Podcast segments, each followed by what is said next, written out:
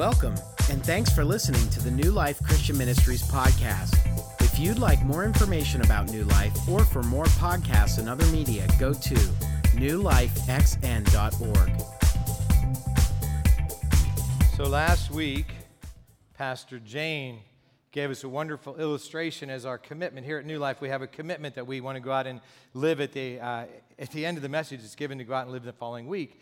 And, and the commitment said this I will take off my old sinful nature and live a life that pleases God this week. And that's a wonderful image the image of taking off our old clothes and putting on some new clothes. And she got that image from Colossians chapter 3 verse 8, which that was the passage we read and actually it's verses 8 and 9 where it says this, "But now is the time to get rid of anger, rage, malicious behavior, slander, and dirty language. Don't lie to each other, for you have, here it is, stripped off your old sinful nature and all its wicked deeds. So, this robe symbolizes my old sinful nature and all of its wicked deeds. And so, what Paul tells us is we're supposed to strip it off and let it be aside, never to be used again. Now, wouldn't it be awesome if it was that simple? It is that simple because that's what Paul said. He wouldn't say that we are supposed to strip off the old sinful nature if it wasn't possible for that to happen. What he was telling us is it's that simple. Not that easy, but that simple. And then he actually said something else. It's really, really incredible. He said this For you died to this life, that's the sinful life and your real life is hidden with Christ in God. So we have a new life. That's what Paul is talking about here. And, and, we not only strip off the old sinful nature and the old wicked deeds, but we actually have our old life crucified. When Jesus died on the cross, our old life died with him. And that's what Paul teaches, not only in Colossians, but in Romans and, and, and Galatians and every book he wrote. And actually, it's what Jesus talked about. It's sort of central teaching in the entire Word of God. And for the last 2,000 years, here's what Christians have struggled with. And it's going to be up on the screen. It says, Because of Jesus' death on the cross and our belief in Him, we are dead to sin and alive to all that's good. It's, we've struggled with how does that actually look in everyday life? And, and there's been, as I said a couple weeks ago when I was preaching, there have been those who followed uh, the way of legalism. They've said, well, okay, we strip off this old nature, but when, when we do it, we have to really keep following the rules because if we don't follow the rules, we're not going to live a new life. And then there have been others who have said, well, wait a minute. You mean we're going to strip off this old sinful nature? It's not, not possible. We really can't. It's like going to cling to us for the rest of our lives. And so Jesus died on the cross to take away our sins. So he takes away our sins, but we keep sinning and he keeps forgiving us. And it's sort of this thing back and forth. We keep sinning, he keeps forgiving. We keep sinning, he keeps forgiving. And that's and we don't ever really take it off. Well, that's certainly not what Paul wrote. That's certainly not what God intends for our lives. And so today, what we're going to do is we're going to talk about what it looks like to take off the old sinful nature with all its wicked deeds and put on something else because after we take off the old, we don't want to be sitting around in our underwear, right? I mean, I don't. I mean, and you probably don't. Some of you are a little uncomfortable. Why is the pastor sitting there with a t shirt on? He ought to have some other clothes on. Well, you, you don't worry, I will. Okay, so anyway, the thing is, Back in the very first message of this series, and for those of you who are first time guests, we're in the middle of a series. It's nine weeks into a 14 week series, so we're two, you know, over halfway done. And on the first week, we read all four chapters of a book of the Bible called Colossians. And when we read it, one of the things I said was in the original letter, there were no chapter divisions, no verse divisions, because that was added later to make it easier for us to look things up if we want to. But when you write a letter, you probably don't divide it into chapters and verses. Same way with Paul. So when Pastor Jane preached the first 11 verses of chapter 3 last week, the passage didn't end there. We just stopped there. It was a practical place to stop because we have time constraints. And so today we're going to pick up and finish. You know, Paul left us sort of unclothed. We, we had the old stripped off, but we don't have what are we supposed to put on. And so that's what we're going to talk about today. And here's the take home point. For those of you who are new, we seek to make one point from the Word of God every week that you'll take home, I'll take home, and we'll live it out in the week ahead. And so here it is God chose us, clothes us, good thing, and fills us. So God chose us, God clothes us, and God fills us. And when we read Colossians 3 12 to 17, which is what we're going to read today, we're going to see once again that Jesus plus nothing equals everything. Jesus, that's what the, the name of the series is, because Jesus actually puts the new clothes on for us. So it's Jesus plus nothing, once again, equals everything. Well, before we turn to the Word of God, let's pray together. Almighty God, we thank you so much for who you are. We thank you for sending Jesus to clothe us with a new life and, and many new characteristics. We thank you that he died on the cross to strip off our old life and its wicked deeds and, and really to to make us dead to that life and give us an opportunity for something new, radically new. And today, as we read your word, God, we pray that by your Holy Spirit, you will teach us one thing that we can go out that will help us to understand better that you have chosen us, that you're the one who clothes us, and that when you fill us, life is never the same again. I ask this prayer in Jesus' name. Amen. So if you have your books, and, and we gave these books out at the beginning, and I just was told today we don't have any more. We had 600 and they're all gone. So uh, if you don't have one, you'll have to open up your Bible to Colossians 3 12 to 17. But if you have your booklet, it's on page 22. You'll find the text, and we're going to start reading from verse 12. And I'm going to take it a little bit at a time and talk about each verse pretty much as we go. So it says, Paul writes, Since God chose you to be the holy people he loves, you must clothe yourselves with tenderhearted mercy. Here's what we're going to put on tenderhearted mercy, kindness, humility, gentleness, and patience.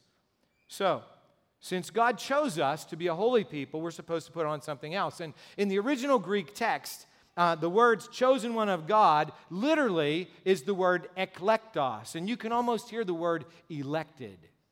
God chose or elected us, He voted for us. I mean, isn't that a pretty cool thing to think about? God, in the election, God chose you.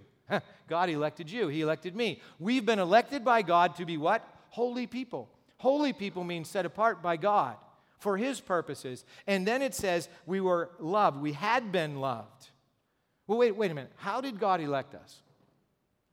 The answer is very simple. He came in the form of a man, Jesus Christ. Well, a baby, Jesus Christ. He was a little baby. He grew up and he lived a perfect life. And in that perfect life, he, he did something that none of us could do. He satisfied God's justice because God requires that our sins are paid for, and the penalty death. And so Jesus lived a perfect life, and then he died on the cross of Calvary to pay the penalty for our sin, for our death. And that, that's why we could die to our old life and, and we can have a new life. And, and that's what Jesus did. He voted for us by exchanging his life for ours. And, and it does say, having been loved, which means it's past tense. God loved us before we even knew it. In fact, I like to think of it this way before you woke up this morning, God loved you. Before I actually, before I went to bed last night, God loved me. God loved us before we were born. God loved us before He created the universe. And, and Paul said it this way to the Roman church when he wrote to the Romans, chapter 5, verse 8, it says this But God demonstrates His own love for us in this while we were still sinners, Christ died for us. You see, God didn't choose us because we're special. He didn't choose us because we do good things. He didn't choose us because we're Americans. He didn't choose us because we're Cambodians. He chose us because He loves us before we did anything. He loved us and He still loves us. And nothing we can ever do is going to make Him love us less. And nothing we can ever do is going to make Him love us more. He just loves us, period. And, and the thing is, all through the New Testament, in the life of Jesus, and in all the writings of Paul and Peter and James and all the other writers of the New Testament, they keep saying, God loves us. God loves us. God loves us. Why? I mean, Jesus, what did Jesus say? God so loved the world that he gave his one and only Son, that whoever believes in him will not perish but have eternal life. Why does the New Testament keep telling us over and over and over, God loves you, God loves you, God loves you? Because we don't believe it. We don't believe that God loves us. We don't believe there's anything free in this life. I mean, hey, your free hat on pirate night, it's not free, you paid for it. There's no free lunch, right? Nobody gives you something for nothing. And so we don't believe it when we read, God loves you, period we go, wait a minute, there's got to be a comma, there's got to be something else, there's got to be something that we have to do to earn it. But there isn't. And something very important a guy that lived back in the 1900s, in fact, in the 1930s, he wrote a book called The Cost of Discipleship. His name's Dietrich Bonhoeffer. And in his book, he wrote this statement He said, God's grace is free, but it's not cheap. God's, gra- God's grace and His love, it's free. We don't do anything to earn it. But it cost Jesus everything. It cost Jesus being beaten and crucified for us. And, and so when we, as followers of Jesus, say, well, you know, Jesus died to take away my old life, but hey, it's sort of hard to get rid of, so I just think I'll hold on to it. I'll keep on sinning, and He'll keep on forgiving me. And what a great deal, right? Well, that's cheap grace when we keep on sinning. But what we don't realize is that when we say that we've received the grace of Jesus Christ and then we try to earn it through legalism, it's the same thing. You see, when we work really, really hard to show God that we're worthy of His dying on the cross for us, what we're saying is, I'm not accepting your gift, God. I'm going to pay for it. And when somebody pays for something, is it a gift? Huh, no. So, cheap grace is certainly when we keep on sinning over and over and over and over again because Jesus died for us, but it's also cheapening grace when we try to do something to impress God so we'll be worthy of the gift. No one's worthy of the gift. And certainly we don't want to live in legalism or license, as I said a couple weeks ago. We want to live in liberty. So, the second half of verse 12 says this You must clothe yourselves with tenderhearted mercy, kindness, humility, gentleness, and patience. And so, this shirt represents tenderhearted mercy, which means compassion, humility. What's the other one? Some gentleness, maybe, and some patience. Oh, kindness. So I put on the new, I clothe myself, right? With this new thing. It's not like the old thing, which was sin. It's not like the old thing, which was death. It's totally new. And God gives it to me in Jesus Christ. And God gives it to you in Jesus Christ. And that's what Paul is talking about. And, and so um, the thing is, when we put on this new life, it comes equipped with these good things tenderhearted mercy and gentleness and kindness and humility and patience.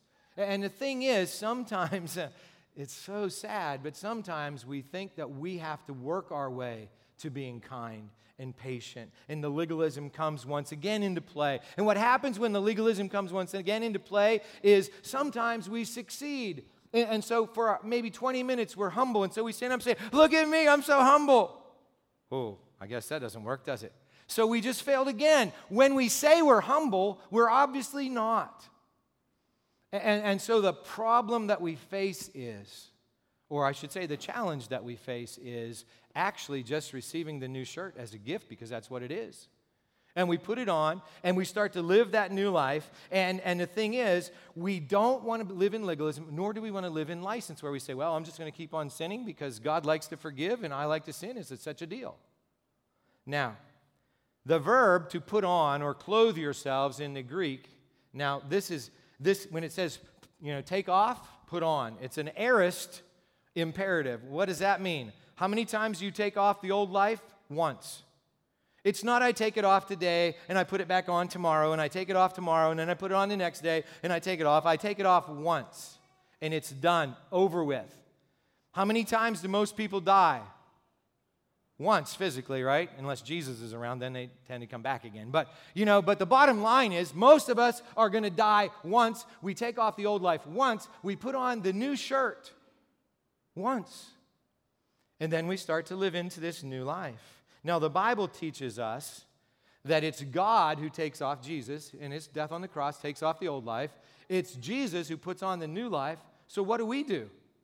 And this is really crucial. If you've never seen this before, this is going to change the way you uh, look at life for the rest of your life. If you already have experienced it, that's great.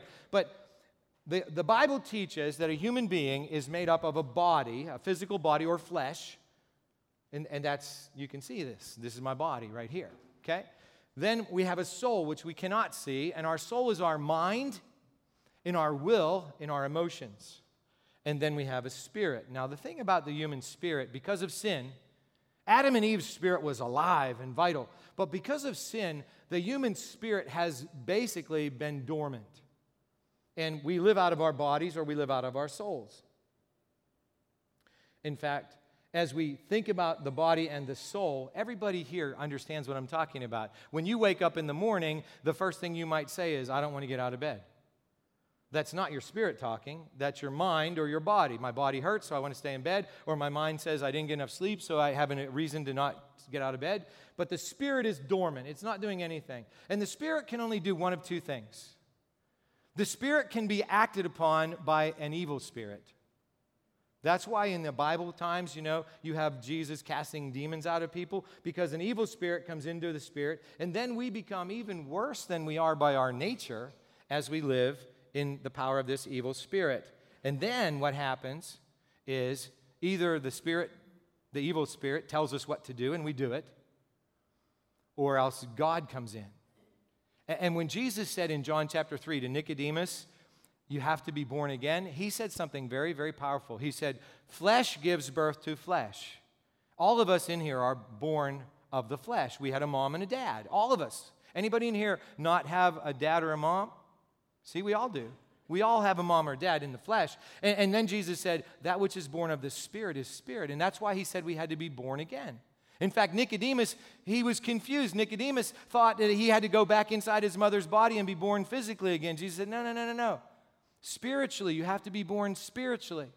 And so, what Paul is talking about here today, when he tells us to clothe us, ourselves with the new thing, he's telling us this is a spiritual reality.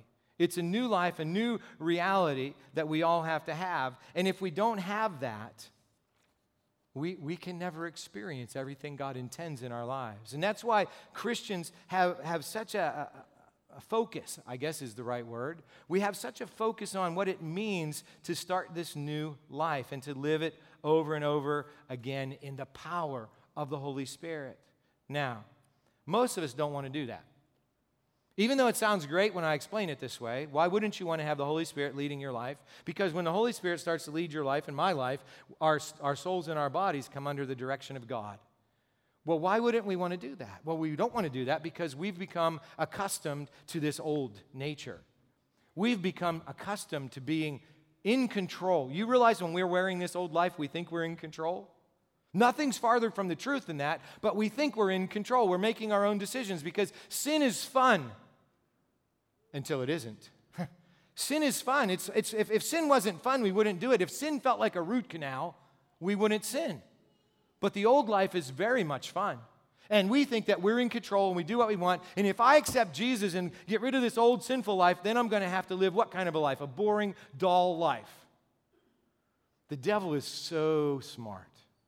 He has us so deceived. Deceived is a lie that sounds like the truth. And what we are, before Jesus Christ comes in and takes over us, I want you to think of this illustration. How many of you have ever heard of an invisible fence for a dog? Anybody?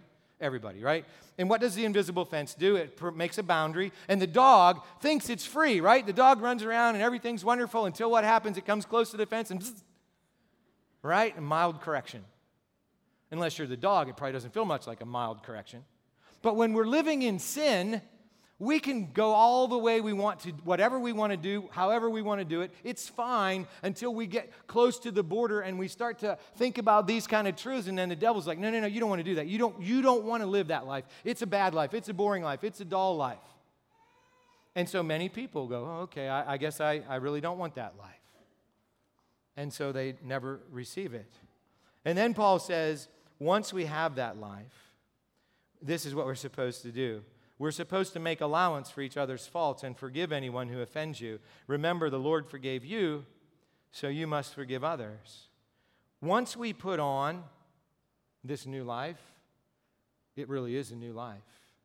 And when somebody offends us, we, we forgive them because that's not our nature. You know, you know the saying, I don't get mad, I get even. And if somebody went out of church last night and said, oh, I don't get even, I get ahead. Whoa, no, that's not from the Spirit. That's what the flesh does. The flesh and the, and the soul, they don't get mad, they get even. But whenever the Spirit is in control of our lives, what happens is we start to do what Jesus would do. When Jesus was being nailed to the cross, everybody knows what Jesus said as they were nailing the nails into his wrists Father, forgive them. They don't know what they're doing. Now, I had a big test of that this week because on Tuesday evening I found out that somebody in this community said some really, really nasty things about New Life and some really nasty things about me and about my family, and even said that I'm not fit to be a pastor. And so right away, my soul went to work. my soul started to think of all the reasons why I am fit to be a pastor. My soul started to think of all the reasons why this person was wrong and I was right. But I knew what was happening. I knew that my spirit wasn't leading, my soul was. And so here's what I did I prayed. I said, Holy Spirit, fill me. And I went to bed. It was late, so I went to bed. And I woke up the next morning, and as I do, I went out, you know, and I was walking and praying. And in my half hour of listening to God, I said, What do you have for me today, God? And immediately, God said to me, Humble yourself. Humble yourself. Now, sometimes for a half an hour I listen to God, He doesn't say anything. It's just I'm with Him and He's with me, and it's okay, we're just together. But immediately He said, Humble yourself.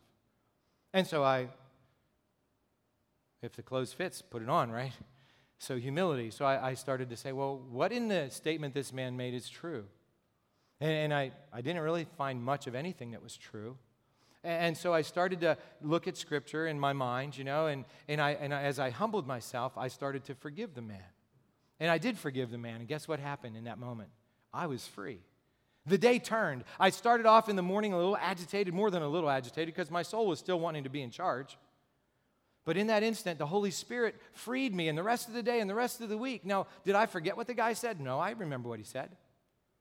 But it isn't binding me because I'm not in, my soul isn't in charge of me, the Holy Spirit's in charge of me. And, and I share that with you because when we actually have a new life, it actually changes us.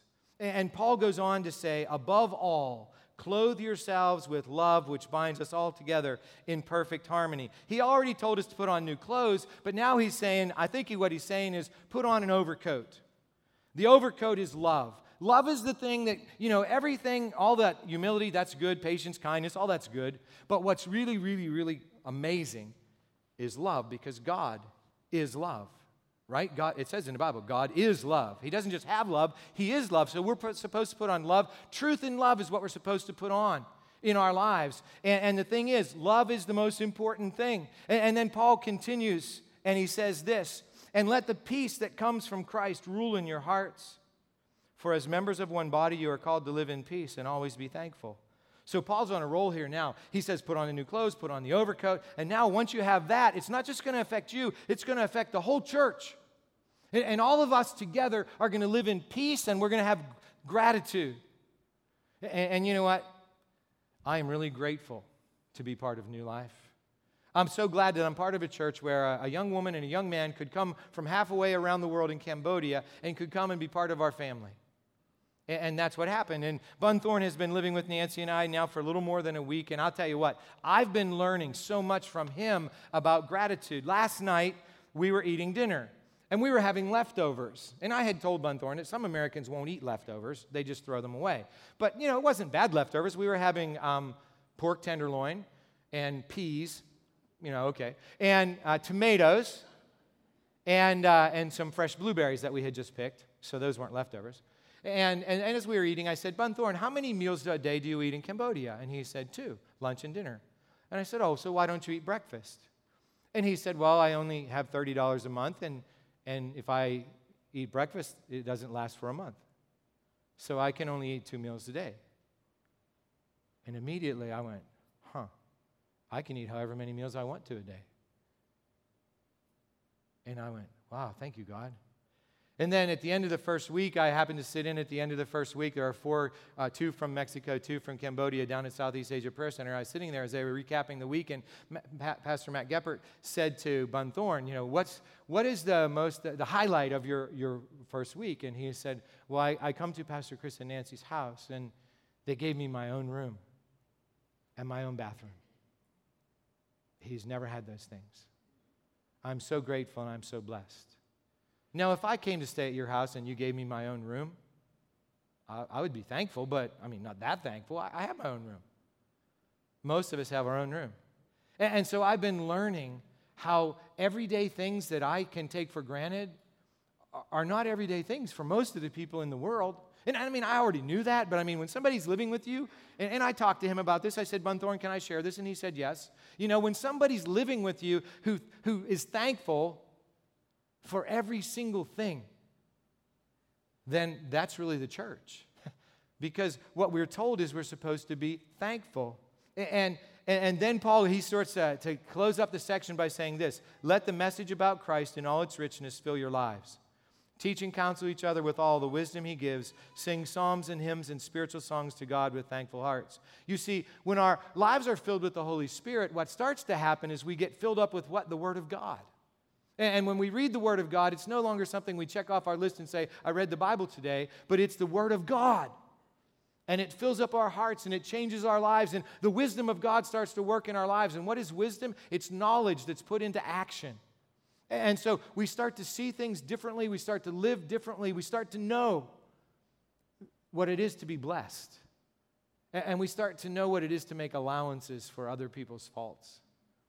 And maybe you're sitting here today and you say, I don't have that shirt. I don't have humility in my life, or kindness, or patience, or tenderhearted mercy. I, I, I, don't have those things. I don't have love in my life. When somebody hurts me, I just want to hurt them back. Well, Jesus offers the new clothes, the new life, and He offers to open up your spirit and, and let your spirit be filled with Him and His Spirit. And, and if you've never experienced that, I would encourage you right now to simply say, Jesus, I have not ever let anybody be in control of my life. And, and I want you to be in control. I, I want to have these things. I, I want to have the, the new life and the love that, that only you can give, and the ability to forgive people when they say mean things and hurtful things about me. And I want to be grateful for everything that you've given. And if you do that right now, just say, Jesus, take over. I, I'm taking off the old and I'm letting you crucify it to the cross just like you were crucified physically and I'm going to put on the new. He'll do that. It's just like this, just in an instant it happens. But then it takes the rest of our lives to grow into these new clothes and, and to live the new life in the power of the Holy Spirit. And, and then the last thing that Paul says in today's verses, verse 17, it's my favorite verse in the whole Bible. It's, it's my life verse, which means it's the verse that I look to. I pretty much say it every day. And, and, and, we're going to read it in the New Living Translation because that's the translation we usually use. It says, Whatever you do or say, do it as a representative of the Lord Jesus, giving thanks through him to God the Father. But I prefer the NIV, which just says, Whatever you do in word or deed, do it all in the name of the Lord Jesus, giving thanks to God the Father through him. And, and the thing about that is, it says do three times. I don't know if you know me very well. If you do, you know I'm a doer. I like to do stuff, I, I don't like to sit around doing nothing. And so, whatever you do, in word or deed, do everything in the name of the Lord Jesus Christ, giving thanks to God the Father through him. And, and when you think about that, what does it mean to do all things in the name of Jesus? Well, first of all, it means to do it with the heart of Jesus, which would be the love of Jesus. It means to do it in the spirit of Jesus, which would mean in the power of Jesus. And what it could never mean is that we would do the things that Jesus would not do. Because we can't do the things that Jesus would not do in his name. And so it means our lives, it that old life stays on the ground, and the new life, more and more and more, starts to reflect Jesus. Paul could say at the end of his life, It is no longer I, but Christ who lives in me. And that's what happens more and more and more. And notice what it says giving thanks. Once again, gratitude comes up. And you've probably been wondering, why is this scarf hanging here? This scarf is gratitude. Everything is wrapped up in our lives as followers of Jesus with gratitude. Because once we know that we were dead in sin. And we know that Jesus killed that sin and gave us a new life. We say thank you. And once we realize all the blessings we've received in our lives, we say thank you. And once we start to have genuine humility and gentleness and kindness and all those things, we say thank you once again. And so gratitude sort of ties everything together in our lives. And so here's today's commitment I will wear Jesus in my life this week. Now, of course, what that means is that we will let Jesus dress us this week. And we will let Him and His love reign in our lives. And the world needs His truth and love so desperately. What it means is we'll take this old sinful nature and we'll put it where it belongs. At the foot of the cross. It doesn't mean that we're going to live in legalism this week because we can't clothe ourselves with anything of value. And it certainly doesn't mean we're going to do whatever we want to this week because God is never glorified by our disobedience. What it means is we're going to love one another and we're going to forgive one another because I guarantee you, sometime today, somebody's going to offend you. sometime this week, somebody's going to say something that you don't like. Somebody's going to offend me and say something that I don't like. And when that happens, what I know is in this clothing, the clothing of Jesus, I can make allowances for that. I can forgive that. And I can remember something that it doesn't matter what anybody says about me. It doesn't matter what anybody says about you because Jesus chose you. Jesus elected you. When somebody does something or says something against you this week, just remember this God has your picture on his refrigerator. Amen.